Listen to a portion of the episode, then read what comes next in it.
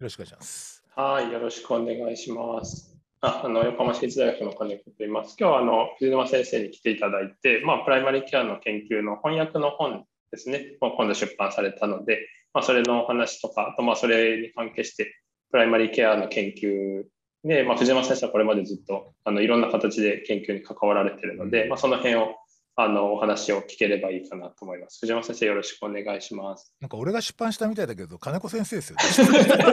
今のイントロだと、なんか、ちょっと逆で、僕はあの、金子先生のあの、えあの、出版をお祝いする立場です。よ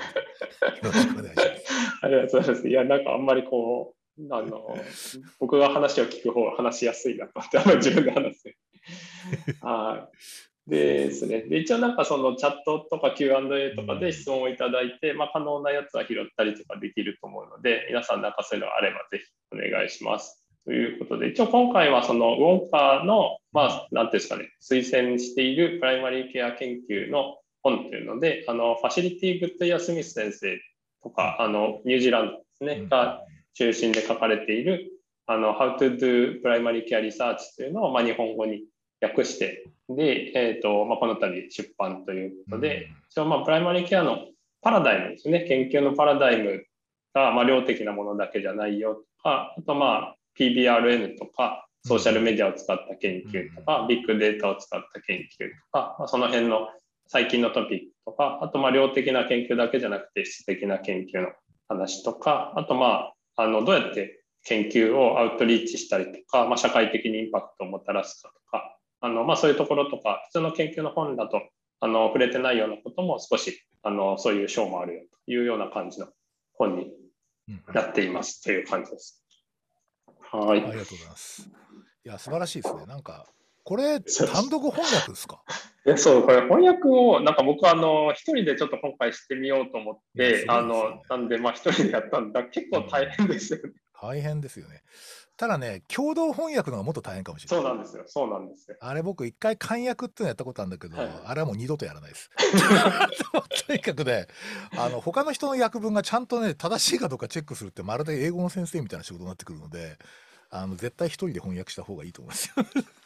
そうなんですよ。いやいや、僕も本当にその漢訳をその前にやって、あ、これちょっと大変だなと思って。そうなんです。でもなんか一人でやった方が、まあ内容も統一できたりとか、訳語とかも統一できたりとかするので、まあでも一人でやるのもかなり、なんていうか、大変は大変だなという感じです。なので、もう二度とやらない可能性があります。翻訳を一回やった人は二度とやりたくないっていうのは、まあみんな言うよね。でもまあなんかパーッと見てみるとすごいあの本当に網羅的でまあおそらくあのウォンカーの人たちでもやっぱりかなりえーっとどっ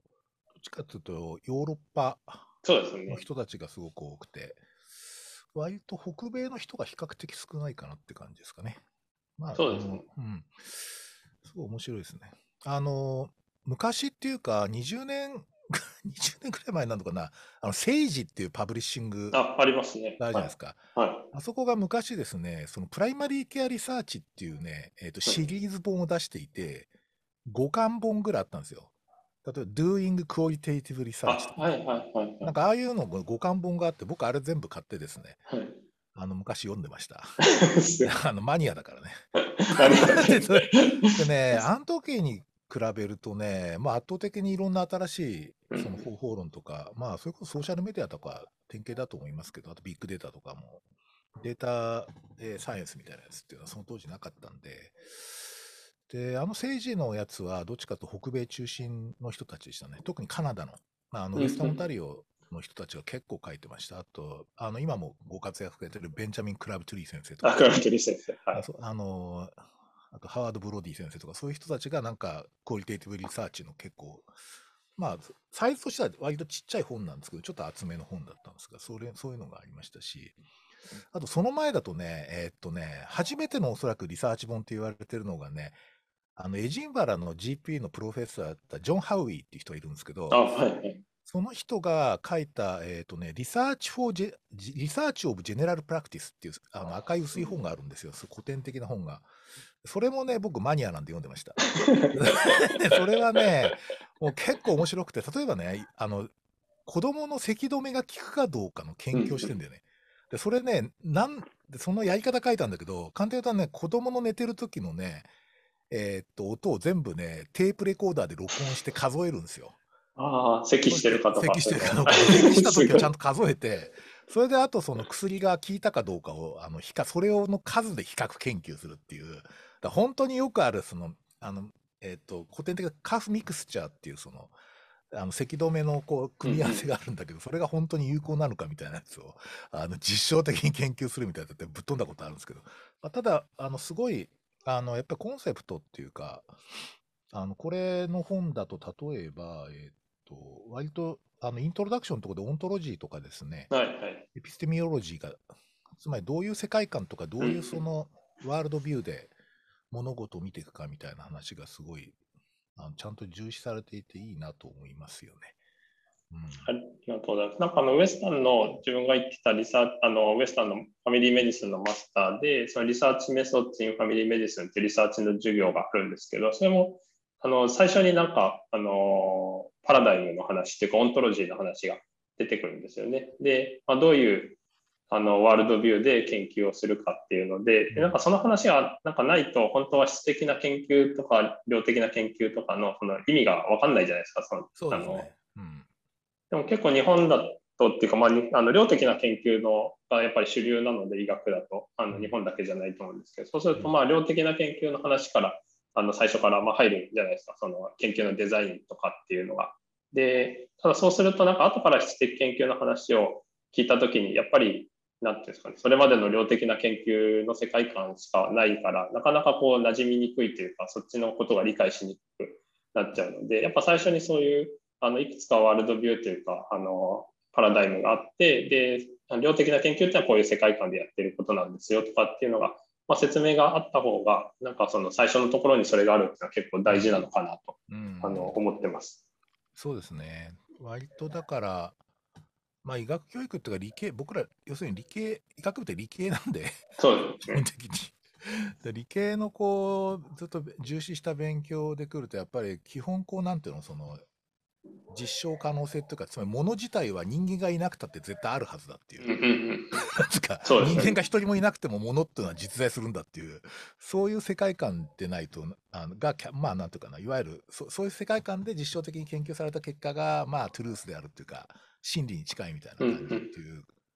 まあ真理だっていうふうな、そう世界観ですもんね。だから人間が、だから物自体は本当にあるんすかみたいな、そういうのところの疑問が結構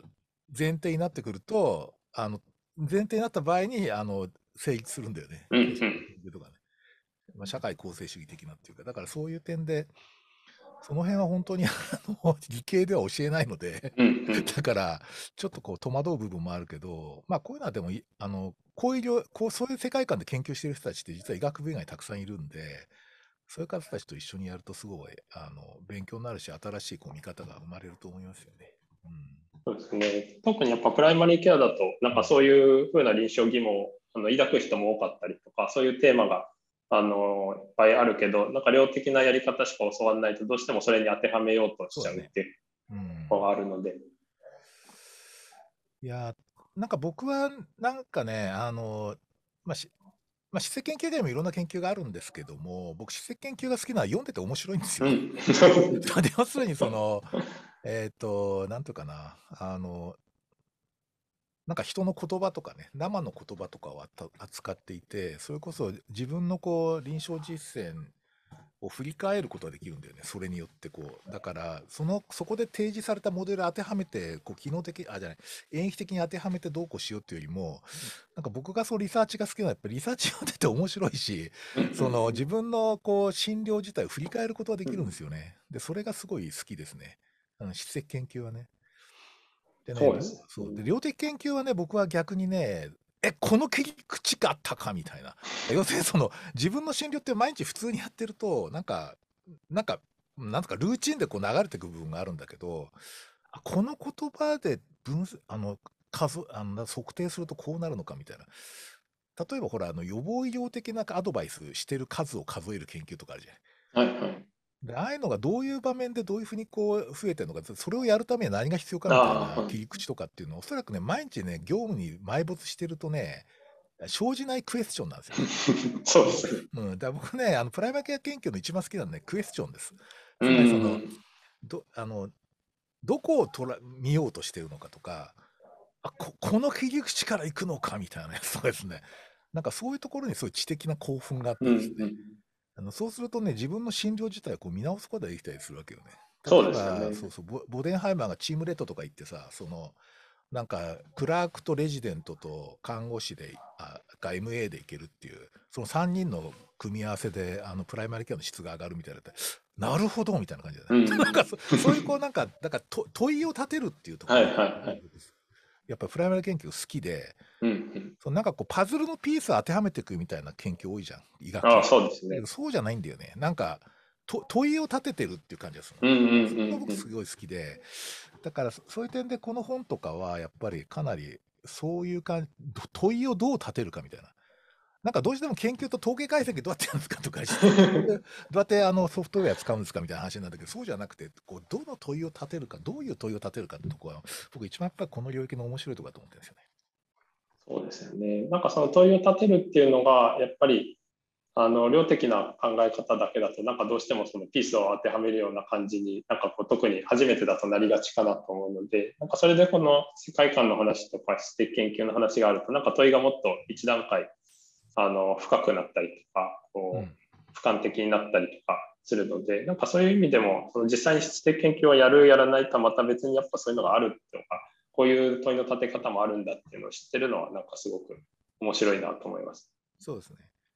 そういうなんかね、問いの立て方ってこう、ね、あのレジデントとかを指導するときも非常に。ああ、そうですよね。そうですね。そうまあ、よく俺、斜め上からなんでそんなこと聞くんですかみたいな話聞かれるんだけど、あのどっちかとこう問いと、そういう問いから見てどうだみたいな感じっていうのは、うんうん、そういうのはすごいリサーチでかなり鍛え、リサーチを読むことで鍛えられるところあるよね。うん、そうですね。なんかあの藤沼先生が、まあ、僕もあの本当に藤沼先生がなって作ってくれたコースみたいのに載ってる一人なんですけど、なんかこう、そのリサーチを、こう日本でプライマリーケアのリサーチを広げていくためにっていうので、かなりなんか戦略的にされてるかなっていうふうに僕は思ってるんですけど、うん、なんかその辺ってこう、いつぐらいからどういうふうに先を睨んでやっているのかみたいなのを今日ちょっとぜひ伺いたいなと。そうですね。えー、っと、やっぱりね、えー、っと、僕ほら、あの、独学、独学っていうか、その別にあの家庭のトレーニングをどっかで誰か師匠についてしたわけではないので、僕かなりあの独学なんですよね。外国の先生によくセルフトとファミリードクターだろお前はって 結構言われたりするんだが、あの、なんかね、ああいうこう、ちょっと教科書とかにっても後ろにこうリファレンスとかあるんだよね。そうするとね、リファレンス見ると、あの、例えば Journal of Family Practice とかなんか聞いたことのないような雑誌のリファレンスがついてたりしてですね。でえこの領域で研究がこういう研究あるのかみたいな感じででその研究を見ることによって例えば自分の診療自体をまた変わったりするわけだトランスフォームするってところがあったりしてやっぱり研究って重要だなっていうその研究をするってことはその普通に俺普通にやってて普通にこうなんていうの？手なりでやってる部分にはあんまり生じないような見方が、その研究によって生じるの、これ絶対日本でも必要だなと思ったんですよ。で、その、特にもう一歩こうひ、あの、なんていうの、その従来型のプライマリーケアからもうちょっとエボルブするっていうか、こう、あの進化していく上で。でただパッと見渡すと そういうのはなさそうだしやってる人もすげえ少ねえなっていうまあ一部いましたいらっしゃいましたもちろんあの疫学的なね研究とかやられてる方結構いたんですけどももっとなんか診察室の中で生じてる何かとかですねあとそれこそイルネスとか病の意味とかそういう質的研究につながるようなことをやってるってとこなかったのとあとやっぱり日本だと伝統的にやっぱりこう例えばそのそういう研究で PhD 取るっていうのは難しい時代がやっぱりあったんですよね。だからそういう点でこう、すごい、あの、これなんとかなんないかなとかっていうふうに思っていたんですけど、僕別に普通に診療所の医者でレジデンシーのディレクターだったから、まあ、そこからなんかできるかなって言ったら、いや、やっぱりこれリ、リサーチとかをちゃんとやるには絶対大学と組まなきゃダメだ。っていうふうに僕は思っていたので、こう誰か関心のある先生いないかなみたいな感じでこう探していたら、あの、時系医大のいつもお世話になってる松島先生っていう先生が、まあ、お声かけくれたっていうか、まあ、先生自身もすごいそういう病気に興味を持ち始めた時期で、で、こう一緒に例えば英国とかに視察に行った飛行機の行き帰りとかでですね、これで PhD 取れるような部門できないですかね？みたいな感じで、そういうプログラム作れないですかね？みたいな感じで。だから結構やっぱり大学のその、えっと、関心を持っている先生の協力をどうしても得たいっていうことが一つと、あとフィールドとしてやっぱり僕ら持ってるわけじゃないですか。だから僕ら自身のフィールドを使ってとにかく、あの僕らのフィールドから出てくるデータをぜひその発信するような、そういうスキルをできる、そういう方のププログラム欲しいなと思って、それで例えばあのフェローシップとか、あとその、えっと、リサーチレジデントとか、そういうのをまあ作って運営を始めてたら既得な方が何人か来たっていうのでで結構頑張っていただけたっていうのはすごいありますね。あとやっぱりあのレジデンシーのこう運営の時とか運営とか振り返りとかやるじゃないですかレジデントでそういう時にやっぱりこういうのは研究が必要だとかってなんかで まああのレジデント出身のあの今時系でやってる青木はい。拓也君とかは、まあ、レジデンシーでそういうリサーチの関心を持って、その後リサーチのこうキャリアを積んだっていう感じで。だから、自分で別にリサーチやって有名になったらぜとか全然興味ないんですよ。なんつうか、僕はあの家庭医療の肉体的前衛だと思ってるんで、だからその、僕は肉体的にこうなんか前衛でいて、なんか活動してないとまずいっていうのがあったんで、あの、ちょっと僕はリサーチのペーパー書いてもちょっと意味がないから、やっぱり、あの、若い人たちにこうガンガンそういう業績を作ってほしいっていう、そこからこうなんかみんな刺激を与えてる。でも最近増えたよね。いや、すごい増えてますよね。すごい増えてますよね。はいあの、あれこれ面白そうなテーマだなってパッと見たら日本人だみたいなうんうん感じ、あれ知り合いだみたいな感じで、あの、すごい増えてて、ここ 2, 2年ぐらいで爆発的に増えてるんじゃないですか、今。すごい増えてるし、なんかあの本当に、なんてまあ、論文にもなっていたりとか、なんかこう、あのどんどんアウトプットする人が増えてたりとすごいよねか、。うん。いや、めっちゃ嬉しいっすよ。なんかその、なんていうんですかね、でも例えばアメリカとかだともっとこう規模が大きかったりとか、うんそのもっと分業してたりとか、あのいろんな職種の人がもっと関わってたりとかして、なんかまあ、こうペーパーを書く、書かないだけで言うと、なんかこうどんどん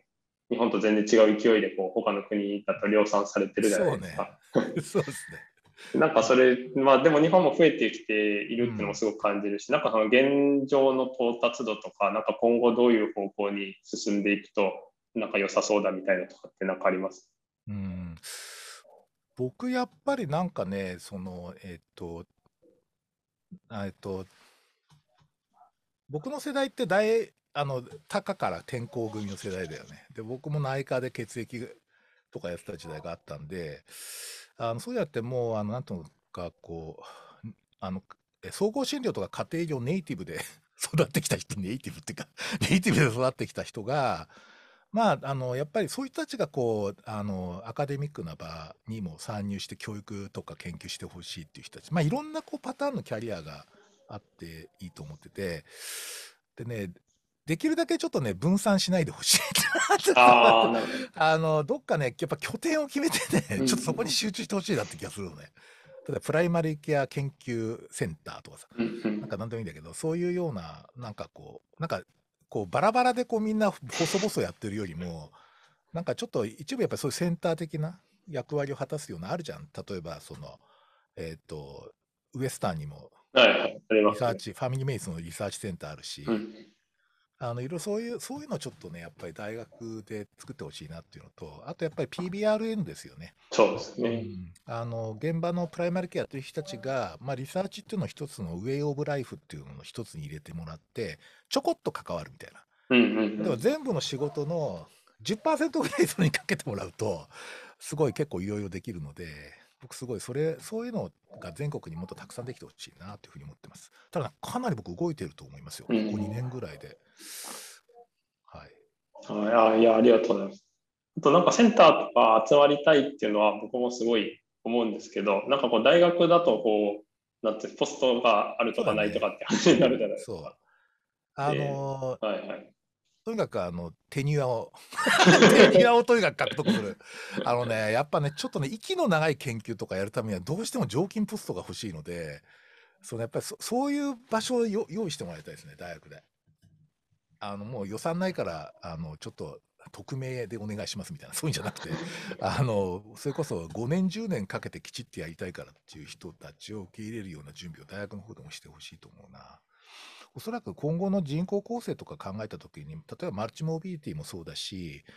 えー、とそれこそ、なんていうの、そのヘルスサービス自体をどういうふうにその提供していくかってこと自体をさ、あのリサーチベースでやっていかないと、今って完全に、なんていうの、おオピニオンベーストっていうか、なんか、競技ベーストでやってるから、だから、そういうなんかリサーチベースと、てかエビデンスベーストポリシーメイキングみたいな、そういうような方向って絶対必要になってくるんで、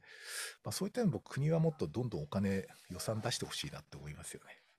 うん、そうですね。まあ、確かにエビデンスベーストポリシーメイキングみたいのが、やっぱりすごく必要だけど、なかなか現実難しいっていうのが、うん、なんか僕は今、の横浜市の人といろいろ一緒にやってるんですけど、なんか横浜市でも、こう、題目としてやっぱそういうのをやった方がいいとか、なんかこの、あのこういう考え方でやった方がいいということは言われ始めているけどなかなかやっぱりあのなんかとりあえずこう今年度の予算がとかあのなんか直近でやってる事業がみたいな話にやっぱどうしてもなっちゃうので、うん、なんかそこをうまくあの一緒に入ってあのちょっとずつお手伝いするっていうのはできるといいかな。うん、いいですね。なんかあとやっぱ他分野とのそうですね。まあ、医学部とかだけで閉じないっていうか、他の、えーと、研究分野の人たちといろんな形でコラボしながらやっていくっていうのもちょっとプライマリケアっぽいですよね、すごく。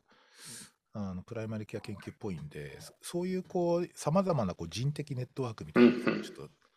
どんどん作っててほしいなと思います。そうですねあ。ありがとうございます。なんか今自分がやってるところも、まあ、あの結構そのデータサイエンスなので、なんか本当のデータサイエンスの人とか、なんていうか、もう本当の統計の人みたいな方がいて、なんか僕はどっちかっていうとそういうとこはそっちの人に聞いたりとかするのと、あと、まあ、なかなかやっぱその常勤で人を増やすっていうのは難しいんですけど、なんか他のところの常勤の人で客員教員みたいな感じで、こう、あのコラボレーションするのに入ってもらうとか、質的研究の人に、他の大学で働いてる質的研究すごいやってる方で、うん、あのミーティングに入ってもらうとか、うん、なんかちょっと、あのー、まあなんかそういうところが、そういう名前だけみたいなのが結構大学から出しやすいですよね。お金を出すっていうとなかなか大変、ね、いや必要なのは家督隊でしょ。家督隊ですよ。まあ古くは巨彩隊だよね。そうです。ね、家督隊的なね、そういうこうね、あのね、なんか、はぐれ者集団っていう ちょっと違うか。えっと、そういう、こう、あのぜひ皆さん、新ウルトラマン見てほしいです ああいうなんか、いろんな分野の人たちがこう力を合わせて、うんうんうん、あそうですよ、ね、私は美しいと思いますよ。でしかも素晴らしい成果を出すからね。いろんなところでこう、のけ者にされてきた人とか。そうね。独立グレン隊へようこそ。そうですか。ちょっとまずいですね。脱線し始めました。大丈夫です。なんかちょっと質問を書いて、ね、チャットのところに書いてあるやつで、はい、えーと、IT の発達した現在の世界観で子供の責任が効くかっていう研究はどうな面白い。うん、なんか面白いなと思って、こう、ね、なかなかまあ、あの、もう、よくあの、子供が咳して夜寝てないんですけどっていうのは寝てないのはお母さんの方だよね。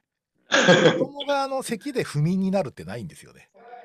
だから咳しててもちゃんと寝てたりするんだけど、まあ、ただお母さんがだから起きないように数えたいなっていう感じはするけどね。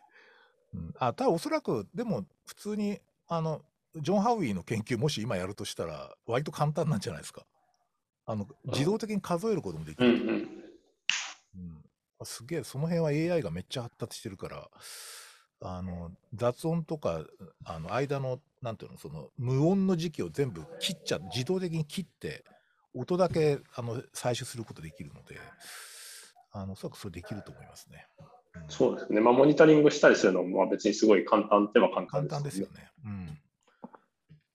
テープレコーダーすごい、こうやって全部再生的カウントしてて。確かに。それ、確かに。デバイスが。そうですね。テープレコーダーあると、同じ時間かかって聞いてないといけないわけですよね。寝てる時間と同じ分の。そうですよね。そうですね。あとこの診察室の中診療について記録するような研究っていうので、これはまあなんか、あの、多分一つはさっき先生言ったみたいな TBRN みたいなことで、一定測り方とか、まあこういう項目、全部、診療の全部っていうよりはこういう項目について集めようみたいなことで、複数施設で、あの、記録を取ったりして、で、なんか、まあ、一般化可能性がよりあるようなのを出すっていうのはまあ一つありますよね。えっと、いわゆるだからですよね、だから例えばなんかリサーチだったら数集めないとダメだとか、その、うんうん、まあ、個別の例えば診療所の診察室の中で起きてることを記録するだけだと、それは外的妥当性がないでしょうみたいな感じになるわけなんですけど、うんうん、これがすごあのたとあのね、えっと、昔あのジョン・フライっていうその偉い GP の人がいて、これ、コモン・ディジーズって本を書いたんですよね。でこれは何かというとですね、彼がですね、診察室で見た患者全部カードにかどんな患者書いて、それが自然経過でどうなったかみたいなことをですね、あの記録して、それをコモンディジーズって本にして出したんですよ。でこれが面白いのは、要するに俺んとこと違うなとかって思うわけ。例えばその、俺が見てるその、例えば子供の数とかこ、こんなにこう語られるチャイルドシンドロームはないなとかね、なんかそういうこう、個別データって実は他の医者と共有することによってマインドラインを形成してですね、あの振り返りを流したりするところなんで、いわゆるね、科学的なだ、なんか、いわゆる実証科学的な妥当性以前に、その、その現場で蓄積したデータを何らかの形で共有するってこと自体がすげえ意味があると思ってるんですよね。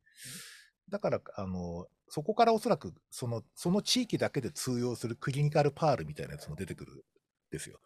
例えば、僕がやって浮間でしか通用しないクリニカルパールとかあるからね。あの アパートに住んでる、何年以上住んでる人はこういう病気が出るだろうとか、なんかそういうのって外的妥当性とか別にないんだけど、それはあのクリニカルパールズであの蓄積されるし、おそらくね、やっぱり他の医者とそういうデータを共有することがすごい意味が大きいと思いますよね。結構さ、ほら、世界、あの、ウォンカとか行くと、まあ、ナップグループもそうだと思うんですけど、あの、例えば家庭ですっていうだけでさ、なんとなく分かり合える感じがじゃん。あの、ジェネラリストですでもいいんだけど。で、そうすると、いや、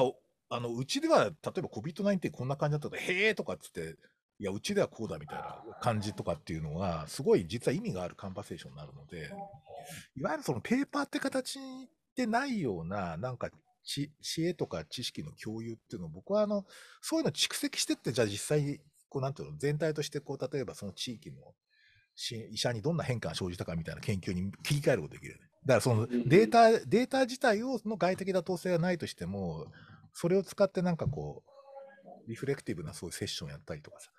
そういうことによって自分の診療がどう変わったかみたいな研究ができるわけなので。ああ、そうですね。だから、あの、その、なんとかな、あの、疫学研究で外的妥当性がありますみたいなやつではない形で、僕可能だと思うし、必要だと思います。うん、はい。ありがとうございます。あとなんかプラクティカルなやつだと、その ICPC とかをつけて、名越先生のとこみたいに、うんうん、あの、まあ、自分の施設の事前確率みたいなのが分かるとか、ね、まあ、そういうのはあの自分の役にも立つし、あのレジデントの教育とかにも役に立つし、まあ、なんかその中でこう、こういう手相の時は実はこういう診断がみたいなのが、なんかリサーチクエスチョンとして、こう普段の診療を記録しておくことで、あの自己的に解析できるとか、まあ、そういう時もありますよね。はい。なんかあの、名護先生の子供の溶連菌で、なんかお腹痛いって言ってくる子が、なんか意外といて、で、男の子の方がお腹痛い、喉の痛みじゃなくてお腹の痛いっていうので来る方が多かったみたいなやつも、なんか論文に出したりして面白いな、うん、だからちゃんと結局、どこがこうリミテーションで、どういう段階で、そのなんていうかな、あの、どういう条件でどういう方法を使ってどういうふうに集積しましたみたいなやつは数の大小に関係ないでしょ。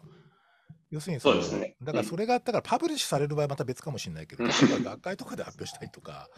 あなんかその、うちわの研究会でちゃんと発表したりすることは全然可能なんで、だから、なんとかな、あの、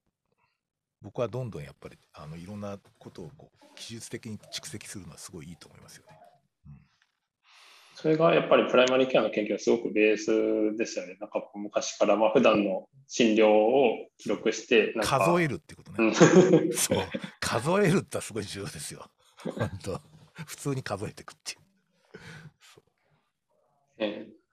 ただやっぱこの質問してくれた人は書いてくれたみたいに、まあ、そのペーパーという意味でっていうと、まあ、なかなかその外的な妥当性のハードルはあったりするので、まあ、そこはこう複数施設を集めるとか、あと、まあ、ICPC とかで主訴と診断をなんかとにかくみんな行動してたりして、なんかみんな記録してあると、後からあの解析できたりとかそうですね。はするけど、なかなかまあ手間はかかるっていう感じですね。うん。だからまあそういう点ではやっぱグループでね、うん、PRN 的にやるっていうのはすごいいいと思いますよね。うん。短期間だけでも集めるとそうですね。うん。はい、あとすみません、Q&A の方にいただいてるやつで、エビデンスベースドポリシーメイキングという話が出ました。質的研究との幸せあるのでしょうか。質的は量的と比べ N3 や比較対象研究が弱い印象がありました。これはあれじゃない金子先生のは得意なんじゃない？その。得意です。かいやでもこれかなり多分、その今、あの、イギリスとかの話聞くと、その質のこともやっぱかなり政策に応用されてたりとか、なんかむしろその質的なデータもちゃんと調べてくれとか、今後研究とかでなんかより政策に役に立つ研究してくれみたいなニーズとか、あとまあ研究助成金とかもそういうことについて出るみたいな流れは、あの、アメリカでもイギリスでも他の国でもあるので、まあ、日本はちょっとまだそこまでは行ってないですけど、だんだんまあやっぱそういうふうになっていくのかなとは思いますけどね。まあ、今後研究法っていうかミックスメソッドを本当にやってる人だとちょっと僕の意見起こるかもしれないんだけど 要するにその政治家を説得するために両手をつけるっていう人はいますよ。要するにそういうのはついてるとなんとなくあ説得力があるような感じっていうかそう,、いう感じがするっていうかそのだからなんかこうやっぱりあのプレゼンテーション能力っていうかプレゼンテーション力のある研究家っていうのは結構ありますよねそれは。そこは意識的にやってる人たちいますよね。うんうんうんそうですね。やっぱそれは、あの、なんていうの、分かりやすさもある意味ありますよね。その政策の設定してる人とかに、まあ、ただ数字がこうっていうだけじゃなくて、うん、こういう、あの、実際にインタビューとかしてこうでしたとか。うん、なんか、あの、なんだっけ、あの、えっ、と、アナ Annals に出た、あの、青木君たちがやったあのアイソレーションのはいはいはい。あれも最初ミックス最初 mixed method だったんだけど、あの、ちょっとあなた方の質的研究はダサいからやめろって。その、量的な研究の方は最高にいいから、これだけにしてもう一遍書き直せみたいな。だ要するになんつうか、その、そういうなんかあるよね。だから質的研究の質、質的研究自体の質の問題は、やっぱ強力だと、やっぱりさらにプレゼンテーション力が上がるでしょうね、おそらくね。そうですね。だからまあ両方そのレベルが高いのが求められるっていうのが、まあ大変は大変ですよね。だからやっぱりよりいろんななんていうんですかね、人で協力しないといけないっていうところはあります。そうなんですよ。うん。いや、その辺がやっぱりなんかあれだよね。そういうことを扱えるっていうのがなんかすげえ、こう、あの、普段のこうさ、診療の仕事とさ、リハ、なんかこう全然違う世界でやるって感じじゃないから面白いですよね。うんうんうん、そうですね。うん。いや、だからこう、なんていうの、その例えば私は、あの、えっと、普段はこう大動脈置換が専門ですけれども、あの研究テーマは社会的孤立ですっていう、なんとなく、なんか、その、診療と研究が別っていう、なんですか、あの、昔だから早く臨床を応募してラボに行かなきゃみたいな 同級生たくさんいたんだけど、はい、ああ、なるほどね。なんかあれに近いような感じになっちゃうんだけど、あのプライマリケアの研究ってそこがね、やっぱり実臨床とね、直結してるんですよ。うんうん、そうですね。直結してるとか、つまり、普段考えてるようなやり方で実はリサーチ、だからみんな実は質的研究っぽいことやってるじゃん。うんうんうん、患者さんのさ、やってますよね。たりとかしてさ、あのやってるじゃない？だそそういう点ではすごい、僕はね、いやあの普段の仕事をね、面白くするためにもね、うんこの本はね、ぜひ読んでほしいなっていう、まあ、セールストックじゃなくて、本当に、あのよいしょじゃなくて、本当に僕ね、こういう本ちょっとちらっとパラパラ眺めるだけで、ずいぶんね、普段の診療の見方がちょっと変わると思いますよ、僕。はい、はい、ありがとうございます。といろいろコメントいただいて、ちょっと全部触れられない。そうですね、この英国ではコープロダクションっていう掛け声が接続的に用いられています。ああ、はい。あれですかね、そのコープロダクションってちょっと僕もパッとわかんないですけど、なんかその患者さんかとか住民の方が研究に参加するとか、そういう話？そういうイメージですよね。うんうんけけあの患者さん自身が研究チームに入っているとかですかね。うんですね、なんか patient public involvement みたいな、やっぱかなり求められるようになってきていて、まあ、そういうのもそのこれから研究するときに、やっぱ計画の段階で患者さんとか、まあ、そのステークホルダーの人に入ってもらうとか、なんですよね。まあ、市役所とかの人とやってても、やっぱりその計画段階から市役所の人に入ってもらうと、政策とかにもつなげやすかったりとかもするし、まあ、そこで市役所の人は話してるけど、全然住民の人の話って出てきてないよねみたいなことをなんか言ったりすると、あ、そう言われればそうですねみたいな感じになって、じゃあやっぱ住民の人の話聞こうかみたいな感じになったりする Communi ty-Based Participatory Research ってやつだよね。そうですね、そうですね。地域基盤型参与研究ってやつだね。うんうんうん。そうね。うん。なるほど、なるほど。なんかすごくいろいろ、あのー面白いところがあるので、まあ、皆さんもこの本だけじゃなくて、いろんな、はい、研究の本あったり、実際にあの研究してる人もあの、本当に昔よりプライマリーケアの人で研究してる方増えてると思うので、いや、増えてますよね。嬉しいです。嬉しいですよね。はい。はい、じゃあ、一応、あの、まだまだ話したいように帰りますけど、はいお時間なので、あの、ね今日は藤沼先生、本当にありがとうありがとうございました。た。この本、買いましょ 直接的な。ありがとうござい。ます。